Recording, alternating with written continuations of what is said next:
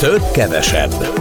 A Spirit FM aktuális gazdasági műsora Rónai Egonnal. Mennyit ér a pénzünk?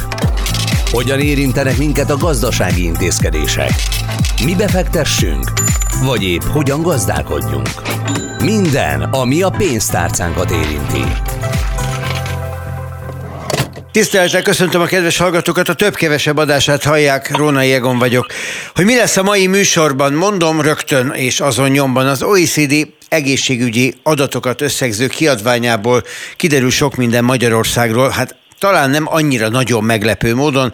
Például az is, hogy a beteg elégedettségi mutatók jelentősen csökkentek az elmúlt időszakban, meg az is, hogy kevesen járnak szűrővizsgálatra.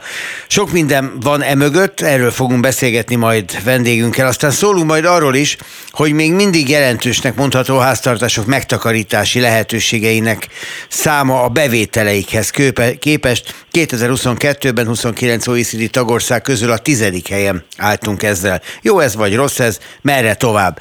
Beszélgetünk arról is, hogy Orbán Viktor szerint 2024-ben nézve reális célkitűzés a gazdasági növekedés megindulása. Ezt mondta a TV2 Tények című műsorában, de megismételte a mai sajtótájékoztatóján is. Meg azt is, hogy nem zárja ki, hogy december végén 7% körül lesz az infláció, jövőre pedig 6%-ot jósol. Mennyire reális az, ahogy a miniszterelnök látja a gazdaságot. A végén pedig egy kis összegzés 2023 a médiagazdaság szemszögéből. Nőttek-e a bevételek? Több a reklám valóban, mint hogy a tévénézők érzik, és vajon merre felé halad a piac? Valóban az online visze mindent, vagy még a hagyományos módszerek, a televíziózás, a rádiózás is súlyosan jelen van az életünkben. Ezekről fogunk beszélgetni. Először Rékasi Balázs orvos egészségügyi menedzser a vonalban, és az OECD jelentés az egészségügyi adatokról. Jó napot kívánok! Jó napot kívánok! Igen, az OECD az két évente kiad egy 38 országra szóló összefoglaló 170 oldalas jelentést, amelyben különböző összehasonlítható adatokat, ilyen a megelőzés mértéke, az egészségügyi ellátórendszer minősége, az emberek egészségi állapota, a megbetegedések, a halálozások, várható élettartam, milyen adatokat, és hát mind várható volt, idáig se álltunk ezekbe az adatokba jól, nem, nem Magyarország minden ilyen statisztikának a legtöbb adat szempontjából sajnos a végén kullog. Most készülve erre a riportra belenéztem, és hát nem javult a kép, sőt, azt kell, hogy mondjam, hogy elkeserítő, hogy más nem mondjak, például a daganatos betegségek okozta halálozás szempontjából engem is meglepett, hogy a 38 ország összehasonlításában mi vagyunk például a legrosszabbak. 38-ból 38? 38 igen, tehát Magyarországon daganatos betegség következtében halnak meg a legtöbben. Ez, ez azt jelenti, hogy 100 ezer lakosra jutóan évente 300, körülbelül 300 embertársunkat veszik. Na de erre mondják, hogy ez az elkerülhető halálok. Tehát igen, igen, valamit igen. ez ellen lehetne tenni. Igen, igen, épp ezt, akkor igen, ezt is akartam, erről is akartam beszélni, hogy ez az összehasonlítás, ez külön választja megelőzhető és elkerülhető halálokokat. A megelőzhető az, ami privát prevencióval az az, hogyha itt eljárunk szűrővizsgálatokra, tehát ha mi magunk teszünk érte, akkor, akkor például ilyen mondjuk, ilyen mondjuk a, ami mostanában az elmúlt két évben 20-21-ben jellemző volt a Covid, ami hogyha maszkot viselünk, távolságot tartunk, vagy eljárunk szűrővizsgálatokra, tipikusan mondjuk ilyen a emlőrák, a méhnyakrák, amire a rendszeres szűrővizsgálattal való járással komolyan megelőzhető.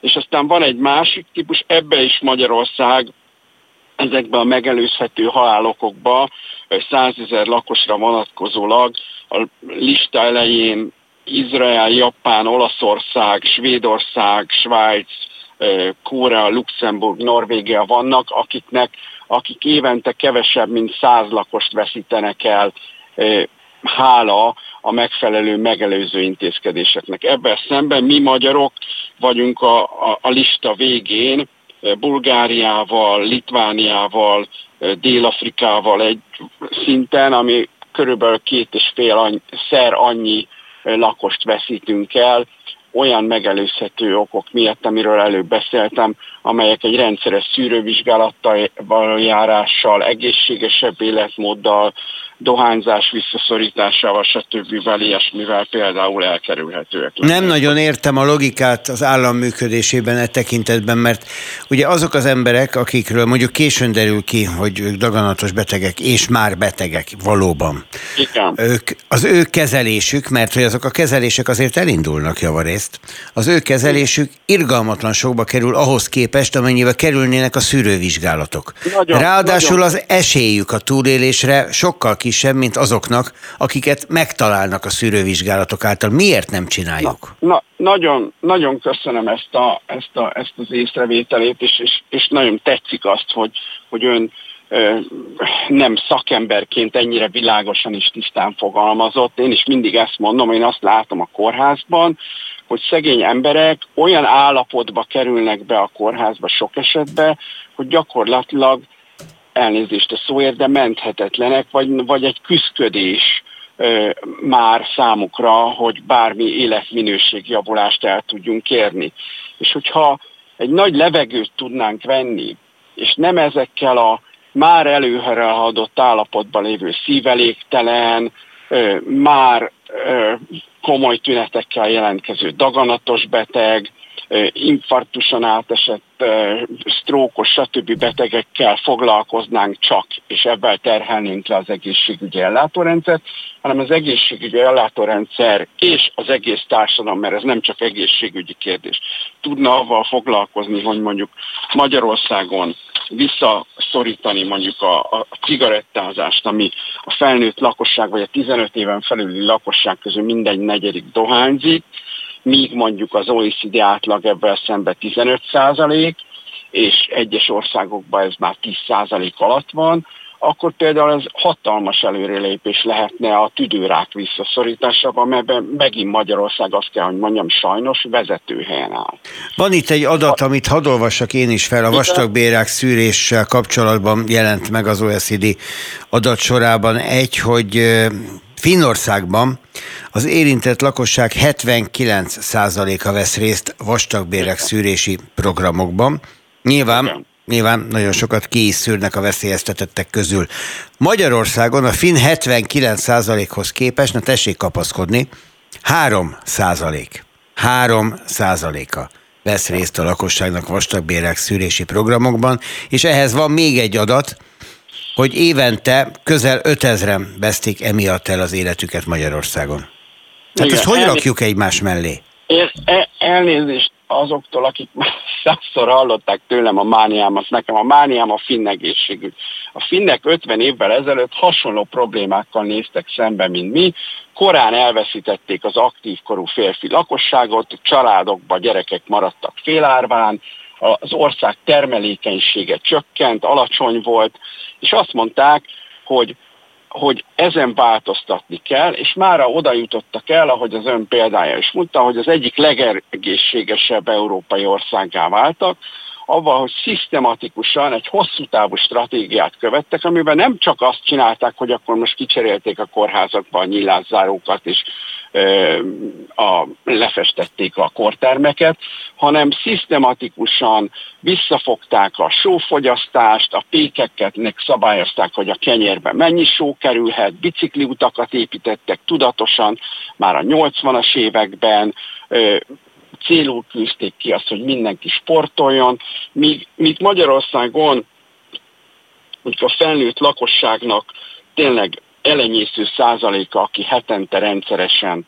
minimum 150 percet sportol, ebben szemben a, a finn lakosság 70 százaléka sportol, vagy mozog valamit, biciklizik, vagy, vagy, vagy, vagy fut, 70 százalék a felnőtt lakosságnak hetente minimum 150 percet. Tehát, Van itt tehát, még egy adat, ami megmutatja azt, hogy mekkora bajban vagyunk, és hogy mennyire lehetne segíteni ezen. A daganatos betegekről készült jelentés azt mutatja, hogy az uniós átlag 69%-át költjük a rákos betegekre, és itt most nem is arról van szó, hogy milyen a megelőzés, a felderítés, a szűrővizsgálat, már maga a gyógyítás folyamata is ennyire, hogy mondjam, anyagilag elmaradott az átlagtól. Én őszintén én ebben olyan szempontból egy picit, ha megengedi, vitatkoznék, hogy, hogy, hogy nem velem vitatkozik az OECD-vel. igen, de ugyanaz a tudomány, és ugyanazok a gyógyszerek nagy része elvileg rendelkezésre áll Magyarországon is, csak pontosan túl későn kerülnek ezek, előre haladott állapotba kerülnek ezek a daganatos betegek e, már diagnosztizálásra. Az én másik mániám az, hogy elhúzódik a diagnosztizálás folyamata, miközben előre halad az állapota a betegnek. E, máshol Nyugat-Európában olyan szabályok vannak, ha valakinél felmerül a, a daganat gyanúja, akkor annak kötelező egy gyors trekre rákerülnie, 30 napon belül diagnózisra kell, hogy legyen, és el kell, hogy kezdődjön abban az esetben, ha ez diagnózis pozitív, el kell, hogy kezdődjön a terápiája. Magyarországon nem ritka az, hogy valaki több hónapig, akár fél évig is elhúzódik, míg a különböző vizsgálatok elkészülnek, hát természetesen ebben az esetben a gyógyulás esélye is sokkal rosszabb. Hát és sajnos így aztán kevesebbet is költünk rá. Még egy utolsó kérdést hadd tegyek fel, mert nem nagyon értem, de talán orvosilag ez sokkal egyszerűbben leírható. A demencia valahogy olyan, mint egy, egy fertőző betegség, úgy terjed a jelek szerint az úgynevezett fejlett világban, az OECD országokban most 21 millióra becslik, 40-re 32 millióra számolják a demenciában szenvedők létszámát. Magyarországon is nagyon erősen nő, annyira, hogy Magyarország ebből a szempontból szintén sajnos éllovas. De mitől egyre több a demens ember? Attól, mert egyre tovább élünk, vagy attól, mert egyre hamarabb felismerjük, hogy miről van szó? Mind a kettő. Tehát először is még, még annyit szeretnék mondani, hogy majd, nagyon lényeges az, hogy mennyit költünk az egészségügyre, és az egészségügyre sajnos, de ezt fel kell ismerni a politikusoknak is fel kell fogni, hogy ez idősödik a társadalom, fejlődik a technika, az egészségügyre való kiadások egyre magasabbak kell, hogy legyenek. Magyarország kevesebbet költ, szintén ez az OECD kimutatás alapján, az átlagos OECD költség, ebben Mexikó alsó is benne van, Dél-Afrika is benne van. Az átlagos költés 5000 dollár vásárlóerő paritáson nézve, ehhez képest Magyarország 2800 vagy dollár, 2800 dollárt költ szembe az 5000 dollár. Gyakorlatilag a felét az átlagnak. A felét az átlagnak. Ebben benne van a lakosság zsebből való kiadásai, a magánbiztosítások is benne vannak, az állami kiadások is.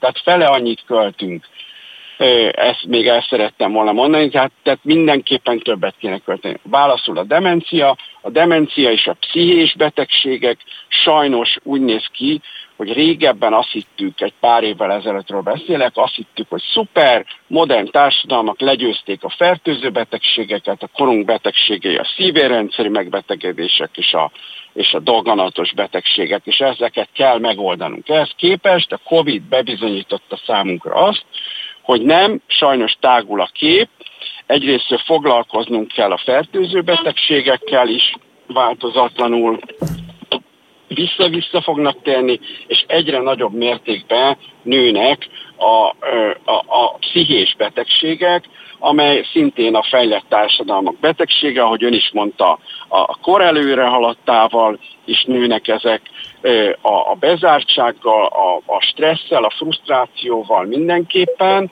a demencia meg hát egy, egyértelműen avval, hogy a lakosság öregszik, és egy nagyobb probléma az az, hogy várhatólag 2050-re minden negyedik ember 60 év fölötti, 65 év feletti lesz.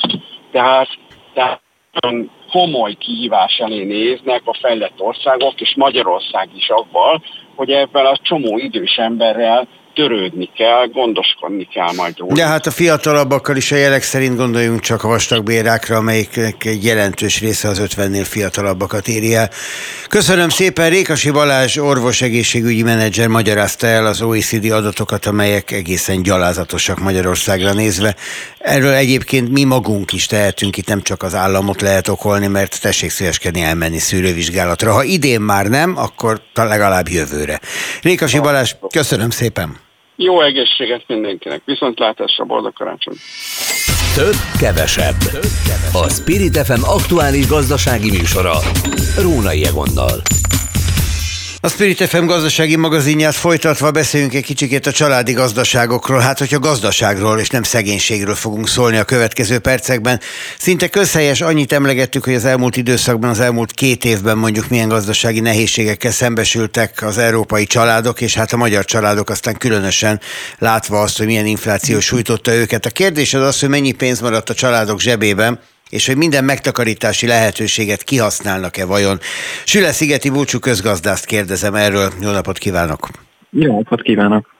Szóval, hogy mennyi pénz maradt a zsebekben? Van-e arról kutatás, felmérés, adat, ami megmutatja azt, hogy a magyar családok úgy átlagolva, tudom, ez mindig egy óriási szórás és mindig egy kicsikét csalóka, milyen anyagi helyzetben várták például ezt a karácsonyt? Igen, természetesen. Pont idén nyáron jelent meg egy felmérés az Euróbarométer voltából, tehát ez egy központi európai statisztika, és azt vizsgálták, hogy a különböző háztartási megtakarítások azok hány hónapra elegendők az egyes társadalmi csoportokban. És Magyarországon, ahogy ön is mondta, nagyon nagy eltérésekről beszélhetünk, tehát vannak olyan rétegek, akiknek akár egy hónapra elegendő megtakarításuk sincsen, ráadásul nagyon sokan vannak, 31%-ra tehető az ő arányuk a, a lakosságon belül, de olyanok is vannak, akik bőven rendelkeznek akár fél évnyi vagy annál is több megtakarítással, ők körülbelül a társadalom 22%-át teszik ki. És a kettő között aztán mindenféle van. Tehát nagyon nagy a szórás valóban. Van itt egy másik információ is, ezt a pénzcentrum hozta nyilvánosságra éppen tegnap, hogy a kereskedelmi bankok adatai szerint hát gyakorlatilag lenullázódnak lassan a lakossági számlák, vagy hát egy jelentős részük nyilván, nem az összes. Ami azt jelenti, hogy az utolsó tartalékokhoz nyúlnak most ezekben a hetekben, hónapokban az emberek sokszor hitelből megoldva a karácsonyi bevásárlást, és ne is csak egy hatalmas ajándékról, hanem mondjuk az élelmiszer bevásárlásra gondolva gondoljunk rájuk. Hát a, ezt a lenullázódást én egy, egy kicsit túlzónak érzem, vagy legalábbis a kattintásokat ez jobban vonza, de hogyha ha alaposabban elolvassuk akár azt a cikket, vagy megvizsgáljuk a, a makroszintű számlaadatokat, akkor azért szerencsére az, az nem látszik, hogy, hogy vészesen apadnának a megtakarítások. Inkább egy ilyen átrendeződésről beszélhetünk, tehát valóban például a folyószámlán tartott pénzek, azok csökkentek nagyságrendileg 1000 milliárd forinttal idén, de cserébe az állampapírállomány az pedig megnőtt nagyjából 2000 milliárd forinttal. Tehát arról Tehát az egyikből a másikba átpakolták az emberek. Így van, így van. Ahol, ahol nem kamatozik a pénz, ott az emberek már annyira nem érzik jól magukat, nyilván ez a hatalmas inflációnak is a következménye, és inkább keresik az olyan lehetőségeket, és ezek szerint például az állampapírok környékén találják meg, ahol érdemi hozamot tudnak elérni. De egyébként itt is nyilvánvalóan nagyon nagy eltérésekről beszélhetünk társadalmon belül, tehát biztosan vannak olyanok, akik kénytelenek a tartalékaikhoz nyúlni, különösen az ilyen nagyobb kiadást jelentő időszakokban, mint a karácsonyi ünnepek, közeledése, és olyanok is vannak, akik pedig könnyedén finanszírozzák zsebből akár az ajándékvásárlás és ehhez hasonlókat. Mennyire használjuk azokat a lehetőségeket, amik takarékoskodásra bíztatnak bennünket, vagy éppen segítik azt? Egyáltalán mennyire használják a, az emberek Magyarországon mondjuk azokat az applikációkat, amelyek ilyen okos applikációk és a, a, a hétköznapi életben segítenek? Elterjedtek ezek? Hát a, a legelterjedtebb applikációknak ugye a különböző mobil banki alkalmazásokat tekinthetjük, ezek egyébként nagyon sok funkcióval rendelkeznek már, amik a pénzügyi tudatosságot elősegíthetik, tehát kiadás követő funkció van a, a legtöbben, például ilyen előtakarékossági programokat ott végig lehet csinálni, vagy célokat kitűzni. És egyébként természetesen vannak kifejezetten előtakarékossági konstrukciók is, tehát olyan pénzügyi termékek, például hogyha az egészségpénztára gondolunk, vagy a lakástakarékpénztára, vagy akár a, a nyugdíjcélú előtakarékossági programokra, ahol pedig egy, egy kitűzött célnak az érdekében lehet apránként gyűjteni a pénzt, és ezek is egyébként meglehetősen népszerűek, tehát az egészségpénztári tagság egy millió fő környékén van, nyugdíj megtakarítása nagyjából másfél millió embernek van, úgyhogy, úgyhogy ezek egyébként szép számok és azt látjuk, hogy van érdeklődés a különböző megtakarítási termékek iránt. Tehát ha jól értem, akkor voltak éppen azt mondja, hogy bár megtépázta a családokat az infláció és az elmúlt egy-két év nehézsége, de nagy baj a magyar ö, gazdaságban, ebben a mikrogazdasági szférában nincsen. Én azt hiszem, hogy nagyon nagy bajról nem számolhatunk be. Egyébként mondok még egy adatot, ami, ami ezt egyébként talán segít így helyre tenni, hogy a GDP arányos megtakarítások Magyarországon hogyan alakulnak ugye lehet a, a vagyont szembeállítani a, a kötelezettségekkel, tehát a, a meglévő megtakarításokból levonjuk a hiteleket, és akkor kijön, hogy a GDP hány százalékára rúg a nettó vagyon. És Magyarország ebben a mutatóban abszolút középmezőbe tartozik az Európai Unióban, 107 százalék egyébként a legfrissebb adat, ez 2022-es. Igaz, hogy némi csökkenés volt, de a legtöbb helyen csökkenés volt. Tehát pont a, közép, pont a közepére esünk az Európai Unió 27 országának. Na hát Úgy, akkor előre, ugye Orbán Viktor arról beszélt ma a sajtótájékoztató, meg tegnap egy interjúban is, hogy a jövő év jobb lesz, akkor ezt látnunk kell ilyen módon is majd, nem? Igen, infláció szempontjából biztosan sokkal könnyebb lesz. Tehát idén 18% közelében lesz az átlagos infláció, jövőre ez jó esetben mondjuk 5% körül lesz. Tehát a reálbéremelkedés és emelkedés az az elmúlt két évben nem volt jellemző, most az előttünk álló évben sokkal jobbak a kilátások ebből a szempontból is. Mik a tapasztalatok, legyen ez az utolsó kérdés most itt a beszélgetésünkben, hogyha egy kicsit könnyebben megy a családnak. Tehát ha érzik azt, hogy jobb lett a helyzet, mint amiről most itt mi beszéltünk például akkor ebből az következik, hogy elkezdenek költekezni, és amit nem vettek meg a korábbi években, na azt majd most, vagy az következik, hogy akkor tapasztalva azt, ami történt velük, elkezdenek takarékoskodni. Általában az emberi psziché hogy reagál erre? Most a következő egy évre a, a legtöbb előrejelzés, a legtöbb előrejelzés inkább arról szól, hogy a fogyasztás valamennyire növekedhet. Tehát a, az, a legnehezebb időszakban a háztartások inkább visszafogják egy kicsit a, a fogyasztásaikat, úgyhogy egy ilyen sokszerű reakciót mutatnak, amikor mondjuk nagy infláció indul be, és jövőre várhatóan engedékenyebbek lesznek önmagukkal szemben a háztartások, tehát azt látják, hogy ha nem is csillapodnak az árak, de, de azért a nagyon gyors emelkedésük az talán megállt, vagy, vagy azon már túl vagyunk nagy rész, úgyhogy ilyen mm, környezetben szívesebben költenek. Süle-szigeti búcsú, köszönöm szépen, van még három nap a karácsonyig, boldog karácsonyt! Én is köszönöm, boldog karácsony! Több, kevesebb. Több, kevesebb. A Spirit FM aktuális gazdasági műsora. Rónai Egonnal.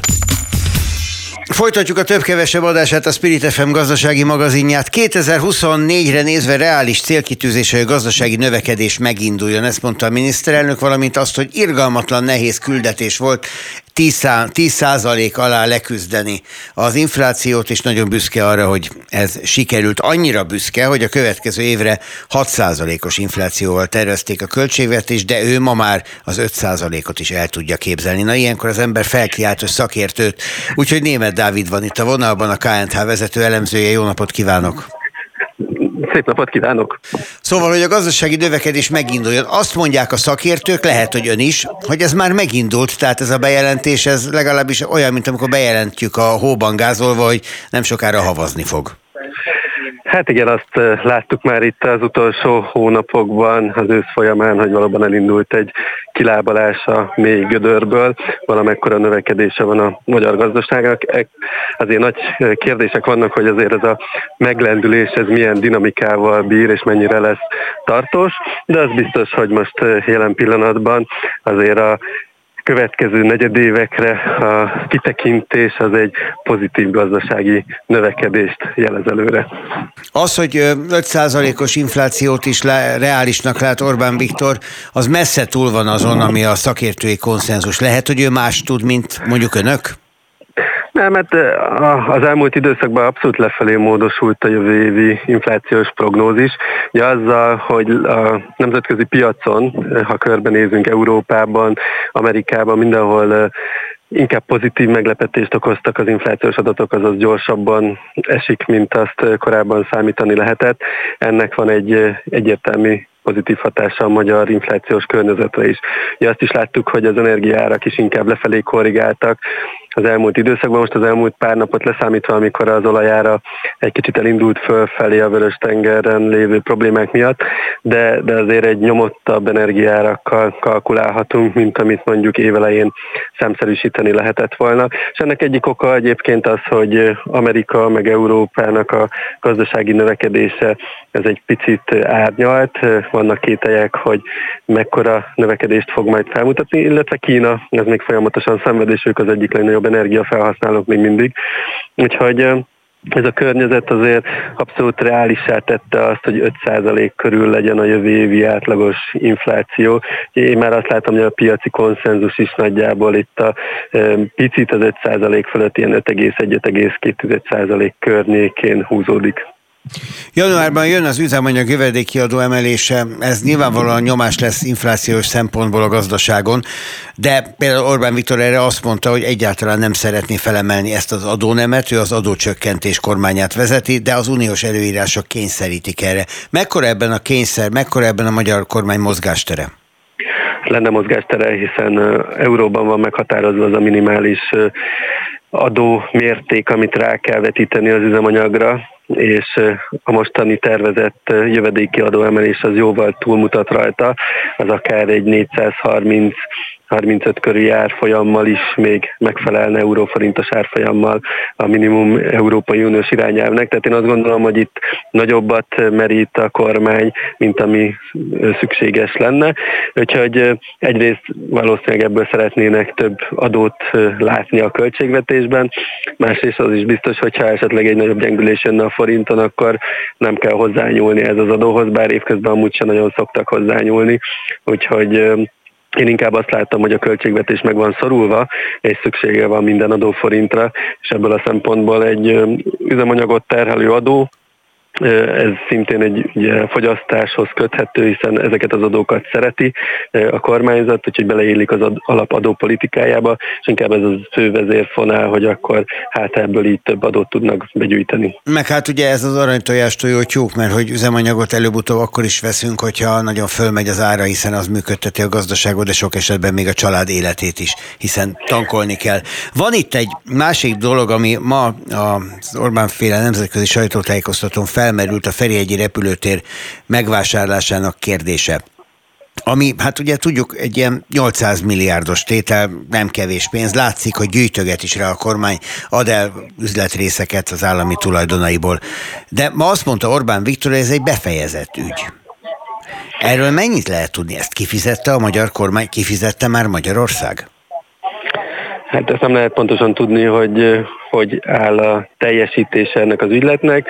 Ugye, amit publikus volt, hogy megszületett a megállapodás, hogy ki lesz a, a fő üzemben tartó, és az, hogy ezt majd milyen ütemezésben fizeti ki a magyar kormány, azt nem lehet pontosan tudni, erről nem voltak információk. Ebbe egyébként bankok is benne vannak finanszírozási oldalról, de valóban az is látszódik, hogy folyamatosan a, a kormány erre hivatkozva is ad el tulajdonrészeget más cégekből.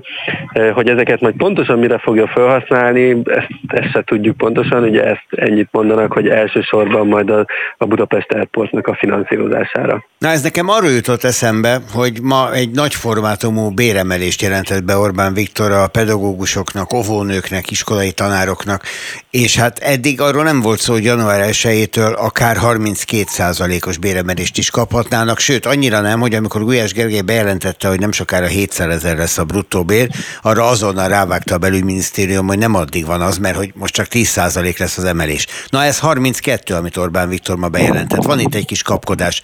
Azért, mert van pénz, vagy azért, mert nincs pénz? Azért lehet kapkodás. Ez egy teljesen érdekes történet, gyakorlatilag már elvesztettük a fonalat ebben rég, hogy most mihez is kötik a béremelést, meg mihez nem, és ebből a szempontból tényleg most ez egy meglepetés, hogy hirtelen mégis fordult a, a kormány. Egy nagyon régóta égető probléma az, hogy a tanároknak a bérét rendezni kéne, azért egyértelműen jönni fognak uniós források, amiket egyébként fel lehet arra használni, hogy az oktatás színvonalát is javítsa Magyarország, és eb, ezen a címszóval akár a tanároknak az átmeneti bérezését is lehet segíteni, de ugye hosszú távon azért az a fontos, hogy ezt majd a költségvetés ki tudja termelni, és honnan fogják ezeket a pénzeket átcsoportosítani. Én egyáltalán nem látom azt, hogy rengeteg pénz lenne a költségvetésben, sőt, a 2023-as hiány az lehet, hogy közel lesz a 6%-os GDP arányosan, ugye ezt jövőre le kéne vinni 24-ben 3%-ra, tehát alapvetően megszorítania kéne a kormánynak, úgyhogy abszolút egy érdekes kérdés, majd, hogyha meglátjuk, hogy hogyan csoportosítja át a forrásokat a kormányzat, és miből teremti elő ennek a finanszírozását hosszabb távon. Ha jól értem, akkor ön jelenleg nem látja ennek a hátterét, a forrását, hogy miből lenne 32%-os béremelés? Nyilván én azt gondoltam eddig is, hogy ezt meg kell tudni oldani. Tehát ez nem akkora tétel a, a költségvetésben, hogy ennyit ne lehessen átcsoportosítani, hogyha ez egy égető probléma, mert pedig égető probléma, hiszen ha megnézzük a költségvetésnek az újraelosztását, azért az közel az 50%-hoz teheti a GDP arányában, már most a, a teljes GDP-nk az 75 ezer milliárd forint környékén van, tehát ilyen 30 ezer milliárdos nagyságrendű a költségvetés, ebből kell pár száz milliárdot átcsoportosítani biztosítani.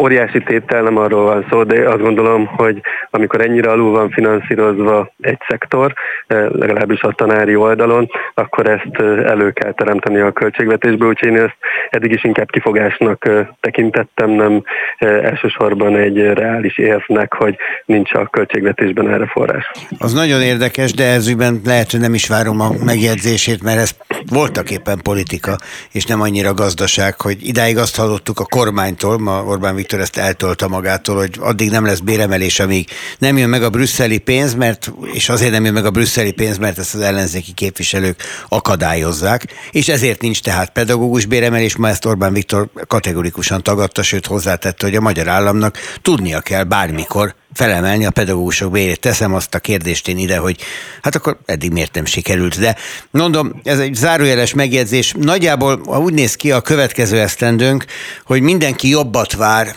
mint ami az idei volt, és hát most már nem csak az ideiről, hanem az elmúlt két évről érdemes ez ügyben beszélni. Vannak-e olyan csapdák, amik megnehezíthetik a helyzetünket, vagy nagyjából azt lehet mondani, hogy ez egy sima felszállás lesz a magyar gazdaságnak? Ó, nem, hát azért csapdák mindig vannak. Most egy elég rózsaszín kép rajzolódik ki előttünk, akár a Európát is, a világot nézve, hogy hogyan fog lecsillapodni az infláció nélkül, hogy itt komolyabb recesszió alakuljon ki, és hát Magyarországon is azért mi nagyon bízunk benne, hogy majd a lakossági fogyasztás az belendül, ugye ezáltal ezzel indítja a gazdasági növekedést, ez lehetőséget teremt az államnak, hogy növelje az adóbevételeit, ezeket el tudja kezdeni költeni. Az, ezen kívül a finanszírozási oldalon is a lakosságnak a extra jövedelmét próbálják felhasználni, azáltal, hogy több lakossági állampapírt akarnak a jövő évben eladni.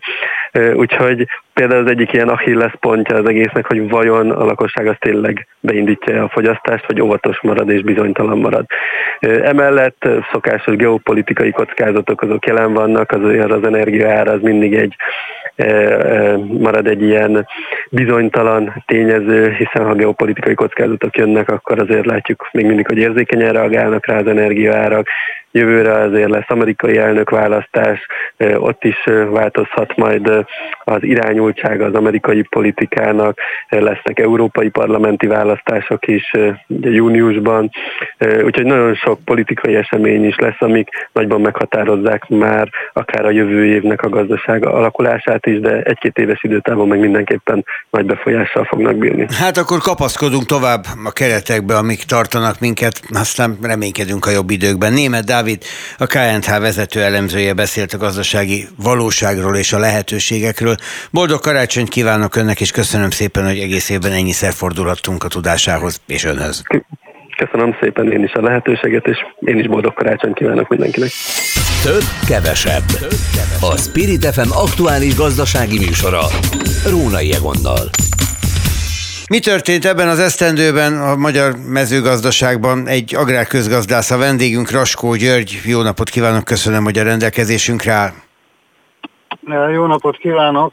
Hát ebben az évben mezőgazdaság eh, vegyesen teljesített, de azért eh, a növénytermelés messze a előző évi teljesítménye fölött eh, teljesített, gabonafélék például 44 os a mennyiségi bővülést hoztak az idén, és hát ezért az agrár a GDP, tehát a bruttó nemzeti jövedelem az jelentős mértékben emelkedett, összesen ilyen 6,8 százaléka, ami egyben azt is jelenti, hogy megmentette a nemzeti növekedés kilátásait is azáltal, hogy 1,1% pluszban hozta a saját részéről a hozzájárulást. Tehát ez mindenképp ebben az évben a magyar gazdaság számára egy jelentős pozitívum. Rengeteget hallottunk az ukránok okozta problémáról. Ugye ez leginkább a gabona import tekintetében jelentett bajt, és hát rengeteget hallottunk a magyar gazdákról ebben az összefüggésben, hogy ők milyen nehéz helyzetbe kerültek. Javult-e ez az év során azzal, hogy április 15-én bejelentette a magyar kormány a gabona import tilalmát? Hát egyáltalán nem javult, hiszen a gabona tilalom, mármint az ukrán behozatali tilalom, semmit nem javított a belföldi árakon, sőt elképesztő mértékben zuhantak a belföldi felvásárlási árak, nagyobb mértékben, mint bármelyik más Európai Uniós tagországban, ahol meg nem volt ilyen ukrán tilalom, tehát azért nem árt figyelembe venni, hogy ezt a kormány ugyan egy fontos lépésnek tartja, de ennek a valós gazdasági haszna a mezőgazdasági vállalkozók számára a nullával egyenlő, hiszen e, egy évvel ezelőttihez képest az árak e, átlagban a 40%-ra estek, tehát a, a mostani, és ez vonatkozik a, a buzára, a kukoricára egyaránt, de a napraforgó e, mag ára is elképesztő mértékben zuhan, több mint 60 százalék. Ennek hazai okai vannak, vagy alapvetően nemzetközi? Ennek két fő oka van. Az egyik, hogy rekordtermés volt számos szántóföldi növényből, gabona, jó lett a kukorica, és napraforgóból pedig a, a hektáronkénti hozam az egészen kiváló, talán soha nem volt ilyen magas, mint ebben az évben. Tehát volt egy óriási kínálat, ami belföldi piacon nem rendelkezik, tehát a Magyarországon megtermelt gabona legalább felét exportpiacokon kell értékesíteni, ugyanez vonatkozik a növényi olajos magvakra is, csak hát eh, ahova mi értékesíteni szeretnénk, ott eh, az ukrán konkurencia mindenütt ott van, elsősorban Dél-Európában, mediterrán térségben, Olaszországot külön is kiemelném, tehát ezek voltak a mi hagyományos piacaink, ahová sok millió tonna exportot realizáltam. Ez egy csapda helyzetnek tűnik. Nem lehet, Ez hogy... A, ugye? Nem, azon gondolkozom, hogy miközben azt mondják a környezeti ártalmakkal foglalkozó szakértők, hogy lehet, hogy le kéne szállnunk a gabona termesztésről, mert hogy nem ez lesz Magyarország agrárjövője az éghajlatváltozás miatt. Azon közben itt van egy gazdasági szorítás is, hogy az ukrán gabona mindent visz. Hát ez az egyik dolog, hogy ez egy ráadásul állandó helyzet lesz, az ukrán gazdasága, pontosabban Ukrajnával ugye megkezdődnek majd a csatlakozási tárgyalások, ez azt vetíti előre, hogy a szabadkereskedelmi pozíciója Ukrajnának megmarad, és hát nem csak gabonát, olajos magvat, növényi olajat, étolajat fog szállítani az európai piacra, hanem feldolgozott húsféléket is, a baromfit, azon belül a csirkét külön is kiemelem, hiszen ez ebben az évben majdnem fél millió tonna nagyságrendű lesz, ami Ukrajnából érkezik az európai piacra. Nyilvánvaló ez is a magyar termelők számára egy komoly konkurencia, amivel nehéz megküzdeni, hiszen Ukrajna ezeket a mezőgazdasági nyersanyagokat körülbelül 20-25 százalékkal alacsonyabb költséggel állítja. Lehet, hogy át kéne állni a zöldséggyümölcs termesztésre, ami egyébként vidéken, a falun mindig is ott volt, csak talán visszaszorult az elmúlt években, évtizedekben. És ebben az évben még tovább szorult vissza, tehát a zöldség és gyümölcs is a volumen is és értékben is csökkent az idei teljesítmény.